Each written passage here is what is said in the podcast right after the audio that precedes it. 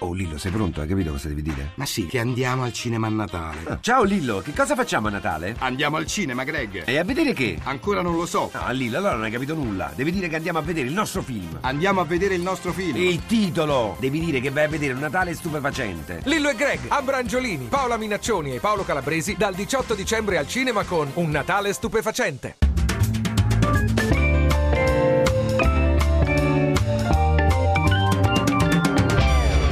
Campionato? Rivediamolo alla radio. Noi lo rivediamo grazie alla collaborazione tecnica di Claudio Rancati che ci segue alla console e con la collaborazione in redazione di Luca Gattuso e Lorenzo Baletti. Partiamo come di consueto dall'anticipo di oggi a mezzogiorno e mezza. Il derby di Verona vinto dalla Chievo sull'Ellas per 1-0. L'episodio più importante, direi decisivo, del derby scaligero si verifica all'81esimo quando il Chievo va in vantaggio con Paloschi di testa, cross dalla sinistra di Zucanovic e tutto solo l'ex rossonero mette dentro dal centro dell'area, ma la rete andava annullata per il fuorigioco dello stesso Paloschi che si trova con quasi tutto il corpo oltre Rodriguez, ultimo difensore del Verona, e questo quando parte l'assist del compagno. Gol irregolare quindi, ma l'assistente Tasso non segnala nulla e in campo le proteste sono minime. Gli altri episodi. Passano quattro minuti dal fischio iniziale e Toni e, Gamber- Gamberini, ex compagni ai tempi della Fiorentina, si contendono un lancio lungo nell'area del Chievo. Strattonate e trattenute reciproche, cadono entrambi e, e Gervasoni fischia fallo in attacco, può starci. Al ventisettesimo la prima munizione della partita tocca al veronese Martic che stende Zukanovic sulla linea di fondo. Gervasoni fa bene a estrarre il giallo. Ancora cinque minuti e un tiro di Meggiorini da fuori aria viene rimpallato da Moras con la mano. Meggiorini protesta, ma i due erano in posizione molto eh, ravvicinata, meno di mezzo metro, non c'è alcuna irregolarità. Al 42esimo Martic è costretto ad abbandonare il campo per un infortunio alla mano dopo uno sconto di gioco con Etemai per il croato frattura il mignolo della mano. Poi nel giro di un minuto e mezzo Gervasoni estrae tre cartellini gialli. I primi due Radovanovic e Taxidis che si lasciano andare ad una mini rissa. Il terzo a Marquez che interviene in scivolata su Etemai. Alla mezz'ora della ripresa, quindi siamo ancora sul punteggio di 0-0, Paloschi reclama con forza il rigore dopo l'intervento di Marquez. L'attaccante anticipa il difensore che in caduta lo aggancia al piede destro su sinistro impedendogli di andare al tiro. Fallo da rigore, in questi casi non c'è il problema della volontarietà, ma né Gervasoni né il suo collega di porta Rocchi fischiano il fallo. Infine, come si diceva in apertura, il gol partita di Paloschi che andava annullato per fuorigioco. Andiamo a Bergamo dove l'Atalanta ha ripreso la squadra siciliana in vantaggio per 2-0 e poi per 3-1. L'arbitro è orzato di schio alla seconda consecutiva dopo aver diretto bene Cesena-Fiorentina. Allora, Rigoni è in posizione regolare quando riceve l'assist di testa di Vasquez e porta in vantaggio la squadra siciliana. Al 39esimo l'Atalanta, sotto di due gol, riduce le distanze con Denis su rigore concesso generosamente da Orsato, che punisce una presunta spinta di Mugnoz su Denis. Presunta perché? Perché Mugnoz ha le braccia lungo i fianchi, in soldoni, più simulazione che rigore. Per le proteste Iachini viene espulso. E poi Dybala scatta in posizione regolare sulla sinistra prima di mandare in gol Vasquez nel recupero del primo tempo. In questo momento il Palermo conduce per 3-1.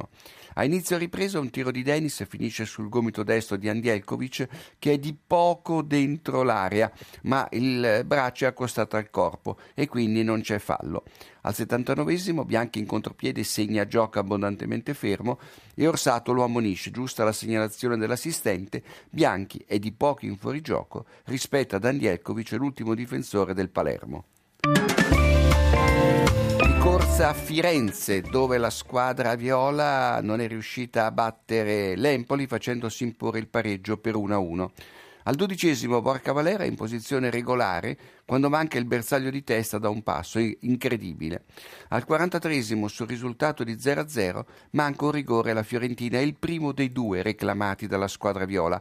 Rugani allarga il braccio in scivolata per intercettare un cross di Joachim Va, uh, va, bene la distanza ravvicinata, ma il braccio è staccato dal corpo. Russo non fischia.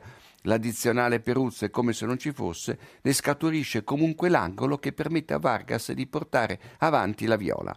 Al 63esimo, siamo sul punteggio di 1-1, Savic devia di testa proprio davanti alla linea di porto un tiro di Maccarone deviato dal portiere. Non è gol. A sei minuti dal novantesimo Tonelli tocca con il braccio sinistro un cross sfuggita a El Hamdoui e questo è il secondo reclamo di Viola. L'arbitro fa giocare molti dubbi anche su questa decisione. Nel finale si accende una rissa puerile che scalda i minuti conclusivi e porta l'arbitro a estrarre il giallo per cinque volte andiamo a Marassi, dove Samp e Udinese hanno impattato per 1 a 1. In avvio Bianchi interviene falosamente da dietro su Danilo, solo un richiamo.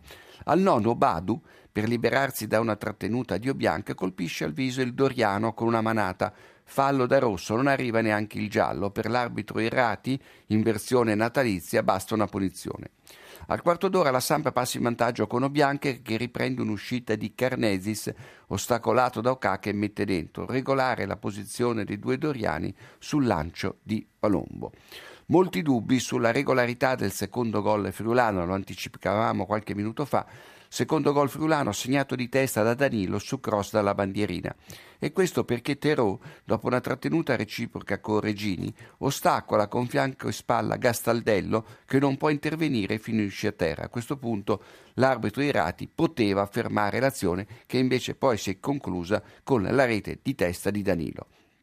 Al quarantesimo l'arbitro fischia un fallo in attacco di Okaka su Vaghe nell'area friulana. È evidente la spinta all'indietro del Doriano che poi subisce anche una leggera cintura. La Sampe reclami rigore al 72esimo, e qui siamo sul punteggio di 2 a 2, su tiro di Fedato rispinto da Bado con il braccio in protezione del corpo. L'arbitro fa giocare d'accordo con lui. Poi Soriano, già ammonito, rischia il secondo giallo trattenendo Conte, li va di lusso. Poi c'è l'espulsione di Stankovic, secondo di Stramaccioni, per una parola di troppo dopo un angolo concesso giustamente alla Sandoria, ma la sanzione appare eccessiva.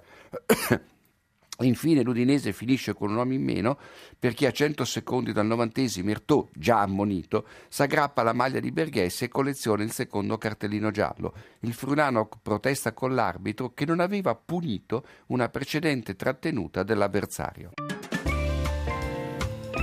Ed eccoci a Torino dove la squadra granata con una doppietta di click ha sorpassato il Genoa. Al sedicesimo Martinez viene fermato in fuorigioco sul lancio di Gazzi, di poco ma giusto. In avvio di ripresa Glick, siamo sul punteggio di 1-0 per il Genoa, rischia grosso eh, mentre contrasta Rosi in piena granata. Per sua fortuna arriva in anticipo sul pallone. Fra il cinquantesimo e il cinquantaduesimo succede di tutto. Sul punteggio di 1-0 per il Genoa manca un rigore alla squadra ligure per l'evidente fallo di Glick che senza preoccuparsi del pallone stende Matri con fianco e gamba. Zitti e muti sia l'arbitro Tommasi che l'addizionale Doveri. A distanza di due minuti Glick pareggia sugli sviluppi di una punizione concessa con qualche generosità dall'arbitro per un contatto di poco conto tra Marchese e Martinez. Al 66esimo, dopo il raddoppio di Glick, evapora un rigore anche per il Torino, mani di Burdisso in caduta sul cross del Caduri. L'arbitro lascia giocare probabilmente per la distanza ravvicinata, ma il rigore, a mio parere, ci stava tutto anche in questa circostanza.